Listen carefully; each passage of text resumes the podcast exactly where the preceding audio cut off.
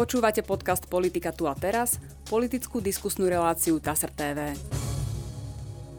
V dnešnej relácii vítam predsedu Slovenskej národnej strany Andreja Danka. Dobrý deň. Dobrý deň a ďakujem za pozvanie. Pán Danko, pôjdem z mosta do prosta, máme tu pandémiu a preto aj prvá otázka bude na pandémiu. E, vaša strana nie je vo vláde, v tejto chvíli nie je ani v parlamente, ale ešte v minulom období niesla vládnu zodpovednosť. Chcem sa opýtať, viete si predstaviť, že ak by ste boli vy teraz vo vláde, ako by ste reagovali na aktuálnu pandemickú situáciu? Rozhodli by ste sa pre lockdown a rozhodli by ste sa pre núzový stav? Prvom rade by som povedal, že lockdown je predčasné opatrenie, pretože keď sa pozeráte na okolité štáty, taký chaos nevládne nikde.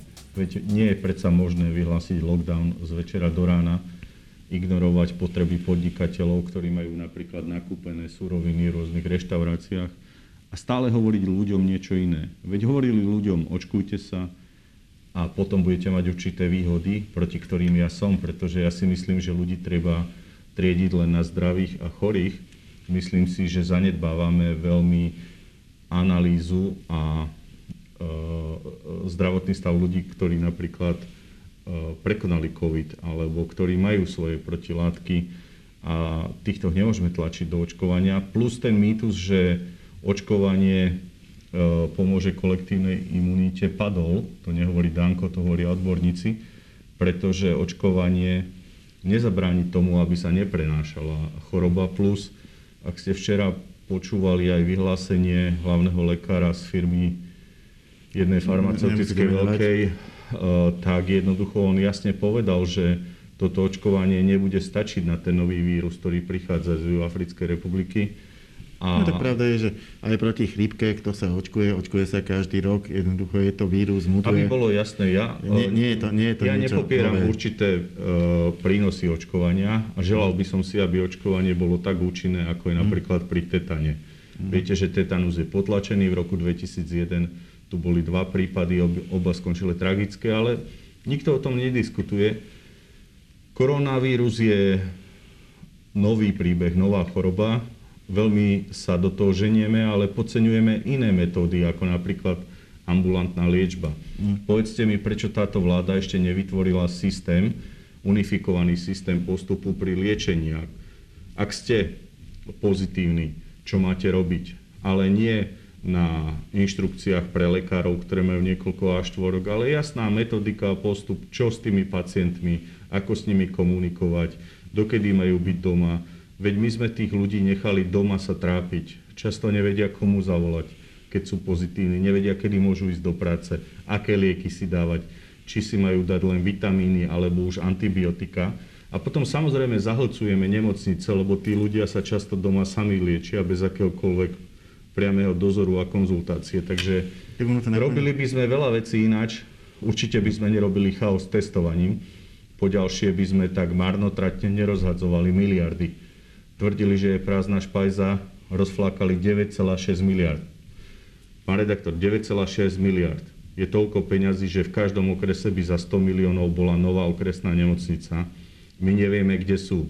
Keď vidíme prípady v Pezinku, kde ešte teraz je riaditeľ úradu práce, ktorý nevie rozdiel medzi živnostníkom a SROčkou a vyplatí tam 24 miliónov podvodným firmám, ktoré sú ani nie živnostníci, ale SROčky v likvidácii, ktoré zmluvy podpíše človek, ktorý ani nebol konateľ, ale spoločník, tak e, táto vláda toľko chaosu, ktorý zaklincovala lockdownom, nerobí žiadna vláda.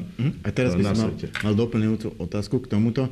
E, to znamená, e, ak som to správne pochopil, vy by ste ten lockdown možno avizovali, ale nespustili by ste ho tak rýchlo aby sa stihli pripraviť eh, na to podnikatelia, alebo, alebo to by ste sú... sa mu úplne vyhli? Pozrite sa, je možné hovoriť v tejto etape o sprísnených opatreniach. Lockdown by malo byť najtvrdšie opatrenia. Toto, čo je tu, je komédia. Vidíte von na ulicu a, a takú komédiu ste nevideli. Nevie, kto koho má kontrolovať, nevie, kto čo má robiť. Výnimiek máte na toľko až tvoriek, že je eh, až zemi ťažko. Je to chaos. Pretože samozrejme, že musíte pripravovať ten národ aj spoločenskou dohodou so zamestnávateľmi, so zamestnancami e, na to, že príde z pozície autority štátu nejaké rozhodnutie. Oni degradovali štát. Ľudia prestávajú mať úctu k rozhodnutiam štátnych orgánov, k policii, k vojakom. Ľudia sa búria, pretože s nimi nikto nediskutuje. Povedzte mi, prečo prezidentka nezvoláva okrúhle stoly všetkých relevantných politických strán, prečo tu nie sú diskusie zástupcov e, rôznych oblastí, nie len konzílium, ale aj ľudia z praxe. Ja som žasol nad dokumentom v jednej nemenovanej televízii pri pani doktorke Janikovej, ktorá reálne hovorila o stovke vyliečených ľudí ambulantným spôsobom, o metodike. Prečo za dva roky nemáme zlepšenú metodiku prístupu k ľuďom, ktorí sú chorí? Prečo nedokážeme pozerať na svetové veľmoci, ako týchto ľudí liečia? Sú tu nové lieky, máme tu nádej, že nielen očkovanie môže problém vyriešiť. Ešte by som mal otázku na tie protilátky. Tu... Mne, to, mne to zaujalo. Vy ste spomenuli e, otázku protilátok. E, myslíte si, že by sa mal štát nejako viacej angažovať v meraní protilátok? Lebo Samozrejme. to je jedna z vecí, ktoré sa dajú robiť. Ja som sa o tom rozprával aj so zástupcami niektorých štátov a konkrétne aj v Rusku minulý rok už som pri vstupe do Ruskej federácie žasol nad tým, že dostanete pri vstupe okamžite ste testovaní, dostanete pásový čiarkový kód, e, ste pod kontrolou, keby ste boli pozitívni na hoteli, a okamžite by ste mali kontakt lekára, ktorý by vám povedal postup a samozrejme pred očkovaním v niektorých štátoch pristúpili k tomu, že analizujú stav protilátok. Mhm. Pretože či to, či to je, to je aj veľký človeka. prínos pre vedu, pokiaľ by sme naozaj k tomu mali pristupovať tak, a ja som právnik, aby bolo jasné, ale z logiky veci mi vyplýva, že ak je tu nádej, že dokážeme COVID už aj liečiť, čo už sa táto dogma prestala stierať, lebo doteraz to bolo, že jediná cesta je očkovanie, tak buďme radi, hej. To, čo mi spôsobuje vrázky na čele, sú tie nové správy znova o nejakej variante, ktorá už teraz neprichádza z Anglicka, ale e, z Afriky. Ale mm-hmm. samozrejme, že sú to e, správy, ktoré len znova podkopávajú autority, ktoré hovorili o očkovaní, pretože... A aký je vlastne postoj SNS k očkovaniu? E, často sa vyčíta opozičným stranám, že, že jednoducho ich vlažný alebo vlažný v lepšom prípade, alebo vyslovene odmietavý postoj k očkovaniu e, jednoducho demo, demo, demotivoval veľa ľudí, nenechali sa zaočkovať a mnohí z nich sú teraz mm. zbytočne v riziku, že im tá e, choroba spôsobí vážne problémy. Najlepšie je svoju neschopnosť hodiť na niekoho iného a tvrdiť, že sme sa neočkovali, preto tu nemáme kolektívnu bezpečnosť. Ja vám uvediem aj štáty, ako môžete si pozrieť tabulky Litva, kde je oveľa väčší stupeň očkovania ako u nás a oveľa väčšia úmrtnosť. Takže tá rovnica nie všade rovnako platí, ale aby bolo jasné. Slovenská národná strana je za dobrovoľný prístup k očkovaniu. Samozrejme, my sme vždy presadzovali, aby ľudia mali na výber rôzne látky. A to nie len z hľadiska západných farmaceutických firiem, Viete, že sme podporovali Sputnik. Dneska vieme, že v Rusku sú už očkovacie látky cez nos. Takisto existuje Sputnik Light. Pre, Takisto pre sa vyvíja Sputnik pre deti. Ja si myslím, že tí, ktorí vykrikujú, a ja ich nazvem naozaj slnečkári, ktorí nemajú často dobré slovo na východ, by si mali uvedomiť, že sami spôsobili nízky stupeň zaočkovania, keď donútili vládu a vrátili Sputnik, pretože tu by bolo väčšie percento zaočkovania, keby ľudia mali možnosť sa očkovať aj Sputnikom, tak ako ale, to je v Maďarsku. Ale nebol, ja ale to... nebol nejaký veľký záujem o ten Sputnik, to bolo naozaj nebol, v pretože ľudí. ľudí klamali a strašili, že nebudú mať COVID pasy, že to nie je uznané. Ani, ani by nemali. No, tak keď môžu mať Maďarsku, tak by mali, uh, vy si viete predstaviť, že uh, vyspelé štáty, bohaté štáty, arabské, alebo Južnej Ameriky používajú Sputnik a nie je žiaden problém. Takže tu bol e, boj, kedy padla vláda, kedy sa zase len hádali o korita, nepripravovali sa na druhú vlnu. Dneska klamú, pretože tvrdia, že nemáme napríklad plúcne ventilátory, pričom ich je dostatok, ale nemáme personál.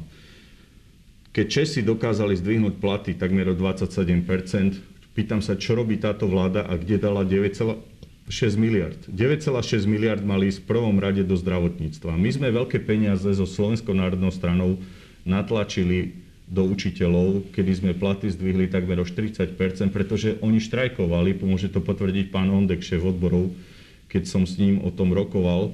A taká no, ale, istá... ale aj do vojakov a tí nestrajkovali. Ale, ale tak tom, že, že vojaci by ani učitelia dneska nezvládali to výpetie, keby nemali také ohodnotenie, aké im zabezpečila SNOSA 2016 až 2020.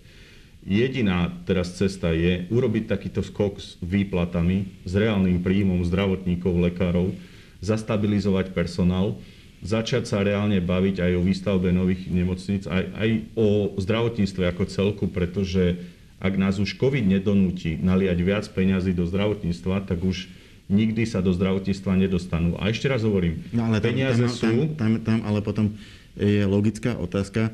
Uh, reforma zdravotníctva sa 4 roky pripravovala aj za vašej vlády. Pripravovali najprv pán Drucker, potom pani Kalavská. Uh, pripravovala sa, pripravovala, pripravovala. Uh, nakoniec pani Kalavská predložila, je pravda, že už krátko pred voľbami a je to taká reforma, ktorá sa krátko pred voľbami politicky ťažko, ťažko obhajuje ale predložila ju a vaša vláda ju nerealizovala, tak, tak potom asi dosť ťažko sa kritizuje táto vláda, že so zdravotníctvom nejak veľmi nepohla, keď ani vy ste nie.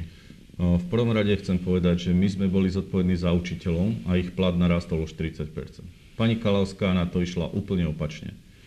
A takisto na to kašlo Lengvarsky. V prvom rade je treba zdvihnúť platy zdravotníckému personálu a lekárom.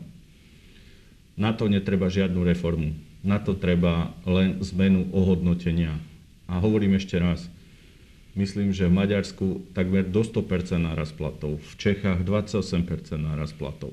Keď toto neurobíme ako prvý, bez ohľadu na stratifikáciu, lebo stratifikácia, tak ako ju urobila Kalavská, a hovorím v tejto relácii, Peter Pellegrini to presadzoval, tak nech Ráši dneska je ticho, je totálna hlúposť, pretože sieť socialistických nemocníc tu musí ostať a sieť socialistických nemocníc musí byť posilnená a táto sieť socialistických nemocníc, ale štátnych, musí garantovať občanom základnú zdravotnú starostlivosť. Do toho nemôžu byť vtesnané do tejto siete súkromné nemocnice a to sa v stratifikácii pod pani Kalavskou, pod jej vedením, aj pod vedením Lengvarského deje. Stratifikácia... A prečo by tam nemohli ísť, byť aj súkromné? Môžu s tým, že musí byť garantované mm. výkony, ale v prvom rade by som chcel, aby štát vedel so svojimi štátnymi nemocnicami, so platmi štátnych lekárov, e, garantovať nejakú základnú starostlivosť. Pretože tie platy štátnych lekárov, to je presne o tom, o čom hovorím, o pyramidálnom riadení štátu, kedy by mali byť jasné, ako niekedy sa hovorilo, strediskové nemocnice, jasné krajské, jasné národné centra, ako národné onkologické, národné detské, Samozrejme, že nemôže sa každá operácia robiť v Revúcej, ale predsa nemá logiku, aby sa v Revúcej rušilo pôrodnické oddelenie, povedzme, alebo v nejakej inej nemocnici ako príklad. My sa stále zaoberáme hlúpostiami miesto tej podstatnej veci. Tá podstatná vec ešte raz je, a tá môže byť realizovaná zajtra, lebo peniaze sú, zdvihnúť platy lekárov, po druhé, urobiť jasnú metodiku pri liečení covidu, všeobecným lekárom jasne povedať, ako majú postupovať, tak odbremeníme aj nemocnice, lebo už ak raz pacient príde do nemocnice, tak si ťažko s ním poradia. A súčasne potom rozprávať o sieti nemocnic, kde v prvom rade vďačíme za to dedictvo z toho socializmu, že máme tú sieť. A my ju nesmieme rozbíjať, lebo to je krok dozadu. Uh, stále sa ako keby z času na čas znovu a znovu objavujú e, také rôzne výzvy alebo, alebo apely. E, či by sa nemohla proste e, koalícia a opozícia zhodnúť na nejakom e, takom pandemickom minime, e, ktoré, alebo tak samozrejme nikdy sa nedohodnú úplne všetci do nohy, ale aspoň väčšina politickej scény na niečom, čo by už nespochybňoval nikto a čo by ostalo tak ako keby v strede a všetci by to ľuďom odporúčali. Minimálne by to prospelo tomu, že by sa tá spoločnosť trošku upokojila, pretože v tejto chvíli je veľmi rozhádaná a veľmi polarizovaná. Vy by ste vedeli o takomto niečom uvažovať? Však som to povedal aj v priebehu tejto relácie, že mne chýba akceptácia relevantných politických strán. Nedostávame sa do médií. Ďakujem za tento priestor. Chýba mi to napríklad aj v RTVS z hľadiska vyváženosti aj diskusie mimo parlamentných politických strán. A to hovorím v dobrom, bez útoku na kohokoľvek ľudia potrebujú počuť aj iné názory ako extrémistické. A pre Slovensko je veľmi nebezpečné, ak sa strany, ktoré inklinujú k násiliu a fašizmu, dvíhajú z prachu bez toho, aby vedeli spoločnosti podniknúť riešenie. Lebo ono to môže byť pre niekoho milé, že nejaký poslanec niekoho obleje vodou alebo niekoho zbije. Mm. Ale neviem si predstaviť, aby takí ľudia riadili štát. Takže áno, môj apel je na normálnu slušnú komunikáciu opozíciu a opozícia aj koalíciu. Toho svedčia aj vyspelosti štátu, ale nevraživosť do spoločnosti nevniesli strany, ktoré vládli 2016-2020. My sme veci robili a priznávam, stali sa aj chyby. Ale určite som nikdy netlačil na žiadnych nominantov, aby niekoho sledovali, odpočúvali, ubližovali, kriminalizovali. Tá spoločnosť je na takom raz cesti a ja som sám zvedavý, ako sa voliči rozhodnú. Do volieb je, vyzerá, ešte, vyzerá to tak ešte ďaleko, či sa Slováci poučia a budú počúvať, pretože viete veľmi dobre, že Slovenská národná strana znížila percenta pre živnostníkov na 15%, že živnostníci nemusia zberať bločky. Dneska im to idú brať. Takisto Slovenská národná strana, bol som z toho nasmiech, že zavádzame rekreačné poukazy. Dneska to používa milión ľudí. Takisto sa pýtam, koho volili tí živnostníci a učitelia. A ak sa pomýlili a volili tento hurá systém, verím, že pochopia, kto vládol a kto bol zodpovedný. A ja hovorím za SNS, že my sme boli vždy účastní racionálneho dialogu. A ak by prezidentka povedala, že bude tu nejaké konzílium odborníkov, kde sa chce dosiahnuť politická vôľa, zhoda, ona nemôže strkať hlavu do piesku a potom hovoriť ľuďom, že nechápe, čo je to za krajina a že sa tu tliacha potom ísť na pohreb bez rúška a hnevať sa, keď ju napomíname, aby to nerobila. Proste to, čo sa tu deje, je to, na čo som upozorňoval že príde deštrukcia štátu, ak nepripravené politické strany, a tu v tomto štúdiu som to hovoril 10 rokov, budú riadiť štát, tak príde deštrukcia. Slovo mhm. deštrukcia bolo smiešné, dneska ho tu máme. Ja by som sa vrátil, e, vy ste spomínali tých živnostníkov a teda ste toto tak v pozitívnom e, svetle prezentovali, ale práve to je jeden z problémov, e, ktoré chce riešiť napríklad tá daňová reforma Jednoducho, vy ste spravili 60 ak si dobre pamätám, paušálne výdavky pre živnostníkov. A 15 daň s príjmom no, do 100 tisíc len, Lenže tí živnostníci, nie všetci reálne majú výdavky. Niektorí živnostníci, dobre, môžeme sa sporiť o tom, že či to je vlastne nejaká náhrada. Nie je to vlastne, že by to malo byť TPP, mal by pracovať ako zamestnanec, namiesto toho pracuje ako živnostník. Tie náklady jednoducho nemá. Nemá ich, ale môže si ich vykázať, lebo vy ste to tak uzakonili tým pádom ste výrazne zvýhodnili týchto živnostníkov, ale zase na úkor ostatných daňových poplatníkov, ktorí to vlastne ťahajú aj za nich. Teraz to chce táto vláda práve že naprávať. Oni to vnímajú nie ako krok dopredu, ale ako krok vedľa. V prvom rade my sme rozšírili počet živnostníkov aj o športovcov, a dnes by športové kluby nedokázali prežiť, keby nemali športovcov v pracovnom, teda miesto pracovného pomeru ako živnostníkov. No ale tie paušálne Čo sa týka živnostníkov podľa vás je to tak správne? z hľadiska paušálnych výdavkov, teda že ľudia nemusia zberať bločky, je to preto správne, pretože živnostníci sa vynachádzali aj v minulosti a nazberali si bločky, pán redaktor. Vy si nemyslíte, že živnostník, keď už je tak šikovný, že si nájde prácu a nájde prácu aj pre tých, čo zamestnáva, že sa nevynajde. My sme chceli, aby živnostník sa sústredil na prácu, pretože ručí celým majetkom, dokáže sa o seba postarať, aby mal možnosť jedným tlačivom, jedným percentom si vypočítať daňovú povinnosť. To sa podarilo a odstránilo sa veľké množstvo podvodných bločkov v účtovníctvách a oveľa ľahšie sa taký živnostník skontroluje. Dokonca by sa dalo ísť ďalej. Živnostníci, ktorí majú príjem v bankách, by za nich mala vyplňať banka daňové priznania alebo online aplikácie. Netreba pozerať na živnostníkov ako na nejakú záťaž. Samozrejme, že ma mrzí, že dnes, keď robíme prieskum, tak vidím, že nás živnostníci nevolili. No možno pochopia teraz aj ľudia, ktorým zoberú rekreačný poukaz a budú voliť CNS a takisto im zoberú tieto výhody. Ale tá argumentácia že na živnostníkov dopláca systém nie je pravdivá, pretože ten živnostník je neustále v strese, v podnikaní, musí obstarať robotu a je to úplne iná. Samozrejme, odliadneme teraz na umelé živnosti, na ľudí, ktorí vytvárajú dojem živnostníka. Tam treba sa zamerať na zákon 455-91 o živnostenskom podnikaní, kde sa dá sprísniť kontrola a mechanizmus, čo vlastne živnosť je a čo už je jej alternovanie. To znamená, kde už dochádza k tomu kvázi podvodu a zvýhodňovaniu mm. tej osoby alebo podnikateľa. Ale to nemôžeme brať plošne. Živnostníci sú, ja vždy hovorím, ľudia, ktorí sú čestní, postarajú sa o seba, Samozrejme, no, netreba opomenúť aj, ale to máte aj zamestnanci, to máte, viete, ľudia sú len dobrí a zlí a je jedno, či sú Rusi, či sú Američania a je jedno, či sú živnostníci alebo zamestnanci. To nemôžete povedať, v každej profesii je to rôzne.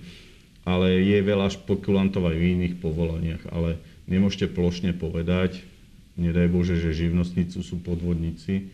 Tie slova proste z úst ministra financí zaznieť nemali.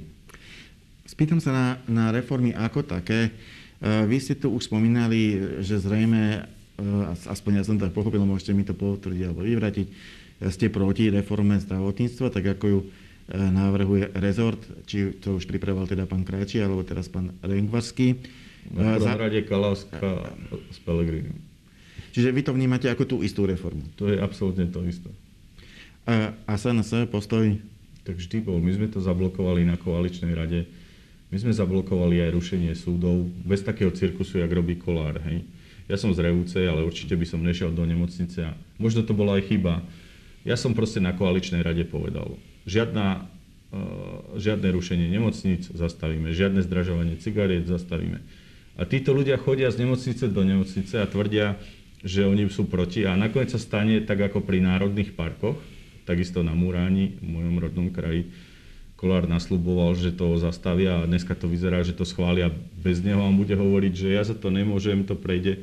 Takže tie reformy, ktoré sú tu pripravené, sú tlačené rôznymi lobby záujmami po tých ministerstvách. Vy sa môžete aj zblázniť. Na každom ministerstve je za tie roky vytvorená taká štruktúra úradníkov, že keď aj dostanete ten rezort na starosť, tak to neprelomíte a oni len robia, jak toho ministra zhovadiť. A presne je taká istá poviem, skupina ľudí je na ministerstve zdravotníctva, ktorá si niečo nastavila a valcujú to, či je tam Kalavská, či je tam Lengvarský. Ja som presvedčený, že pán Lengvarský nevie ani, kde je sever pri tejto reforme, ale vyzývam pána Lengvarského, že ak chce byť minister, ktorého ľudia budú mať radi, najmä zo zdravotníckého segmentu, tak nech urobí to, čo SNS s učiteľmi, že im zdvihne platy, pretože teraz je ten čas. Nehovoríme teraz o nemocniciach. To nám teraz nepomôže. Teraz je čas, treba zdravotníkom zdvihnúť platy. Je niektorá z vládnych reforiem, ktorákoľvek, na ktorej e, vidí SNS nejaký zmysel, alebo jednoducho všetky odmietate, ako, aký, s akýmkoľvek návrhom prišla Každej vláda? z tých reforiem je aj dobrá myšlienka. Napríklad v, tej, e, v tom hokuse, pokuse Igora Matoviča je dobré, e, a som toho zástancom, že jedna platba podnikateľa, to znamená odvod a daň, e, zjednodušovanie výpočtu, ale ten rozdiel jeho a náš je, že on sofistikovane hovorí o nejakej reforme. Na konci dňa ľudí zaujíma len, či majú väčšiu čistú výplatu a o nižšiu. No ale to, či je to jednoduchšie. Áno, ale, ale vás zaujíma, všetkých ľudí zaujíma len, koľko je na výplate v čistom. Nič iné ľudí nezaujíma. A ja vám garantujem, že živnostníci budú mať menej v čistom, všetci vy budete mať menej v čistom. Veď už vám zdanili strávne lístky, gastropoukažky.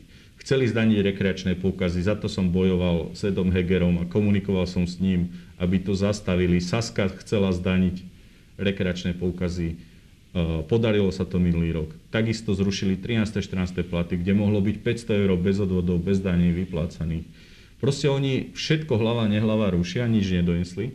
A ja som sa snažil v tej reforme pristupovať tak, že som presadzoval napríklad pre firmy s obratom do 100 tisíc eur, aby platili len 15 daň.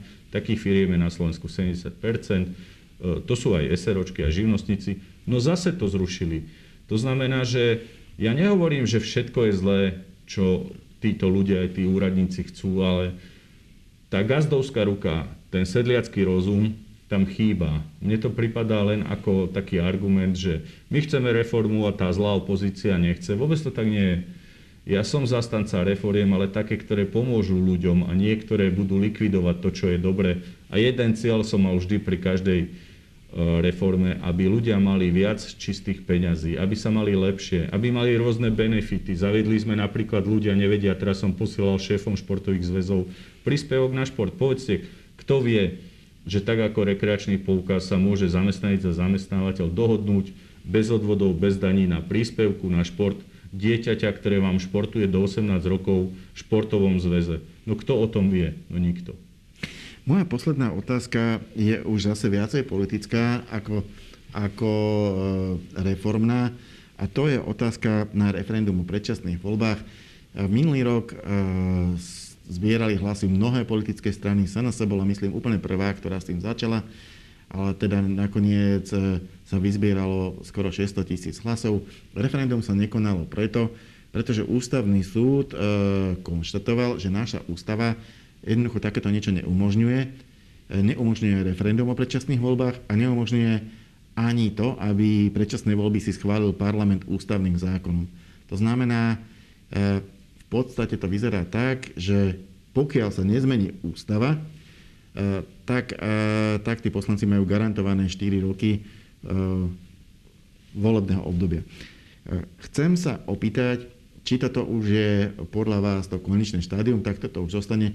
Na Slovensku budú tie 4 roky proste betonové, alebo vidíte v tomto volebnom období šancu na, na zmenu ústavy, či už e, takým spôsobom, že by sa na tom zhodli poslanci, e, že túto ústavu zmenia, doplnia o, tu, o tieto možnosti, alebo možno nejakým plánom e, podobným, e, ktorý predložil Smer, že by sa o novele ústavy robilo referendum.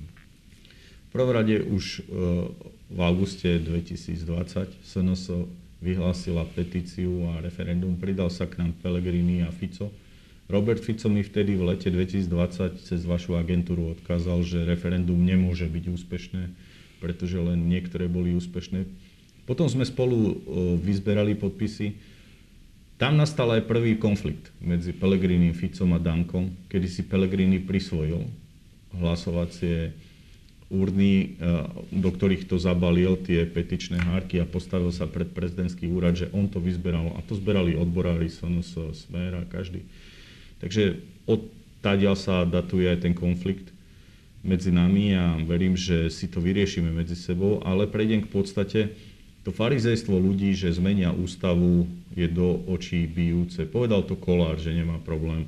Matovič pred parlamentnými voľbami hovoril, že posilní inštitút referenda, hoc je pravda, že mal napísané, že nie o skrátení volebného obdobia, aby sme boli k nemu spravodliví. Ja vás opravím. Ja si myslím, že po novele ústavy, ktorú navrhla Kolíková, že ústavný súd nie je oprávnený preskúmavať ústavný zákon, je možné, je možné skrátenie volebného obdobia ústavným zákonom. Teda ak by sa našlo 90 poslancov, dnes to má v rukách Igor Matovič. Na záver relácie poviem, že ja sa nadejam, že túto šialenú reformu si Matovič vymyslel, aby mal dôvod povedať, že sa so Sulíkom a Kolárom nedá. So Sulíkom, ktorý potichu rozpredáva majetky štátu, predala sa podiely v Sadke, e, Dunajská streda aj ďalších dvoch. E, vozí sa dcera na, do Dubaja u Kolára, ktorý naozaj si ide len svoja, klame stále o bytoch ja som presvedčený, že Igor Matovič ešte nepovedal posledné slovo a nadejam sa, že keď to neurobí on, tak tu budeme mať vládu ešte dva roky, pretože zmena ústavy nebude možná. Nikto z tých ľudí, zúfalých ľudí ako Tabaková alebo Pročko si predsa neskrátia volebné obdobie, aby sa pripravili o 5000 eur mesačne, jedine keď im to Matovič prikáže. Takže je to len ilúzia. Robo Fico si ako statný komunikátor tú tému drží, dáva ľuďom nádej. Jediná nádej na porážku Sulíka Matoviča Kolára je vytvorenie silnej opozície. Tá sa nemôže skladať zo strán, ktoré inklinujú k fašizmu. A preto tá moja snaha aj v komunálnych voľbách je komunikovať so stranami, ktoré majú svoje štruktúry. Uvidíme pred voľbami 6 mesiacov, ako postupovať aj z hľadiska SNS. My chceme mať SNS cez 5% a byť relevantným hráčom, ako sme boli. Verím, že aj to, že ľuďom budú brať poukazy, dvíhať dane, že ľuďom otvorí oči. A na druhej strane poviem tak, že referendum v tejto fáze je mŕtvý inštitút vďaka pani prezidentke, ktorá podľa mňa rozohrala hru a čas ukáže, ako to bolo aj s rozhodovaním na ústavnom súde. Pretože bola to veľmi zvláštna súhra okolností. Ja som presvedčený ako právnik, že keď môžu ľudia odvolať starostu v obci referendum, tak musia mať právo aj občania Slovenska referendum rozhodnúť o skrátení volebného obdobia, najmä keď tá naša tradícia speje k tomu, že už v minulosti poslanci skrátili volebné obdobie a ten mandát toho občana je väčší ako mandát poslanca. Takže podľa mňa ústavný súd navaril taký guláš, ktorému ani samotní sudcovia, ktorí to podpísali, neveria. A sú to takisto ľudia z mesa a kosti. Žiaľ Bohu, niektorých sme tam nominovali aj my a to je naše ponaučenie. No, ďakujem pekne, to bola posledná otázka a posledná odpoveď našej dnešnej debaty. Ja za ňu ďakujem predsedovi SNS Andrejovi Dankovi. Ďakujem a prajem krásny deň. A my sa v našej relácii opäť stretneme na budúci týždeň. Dovidenia.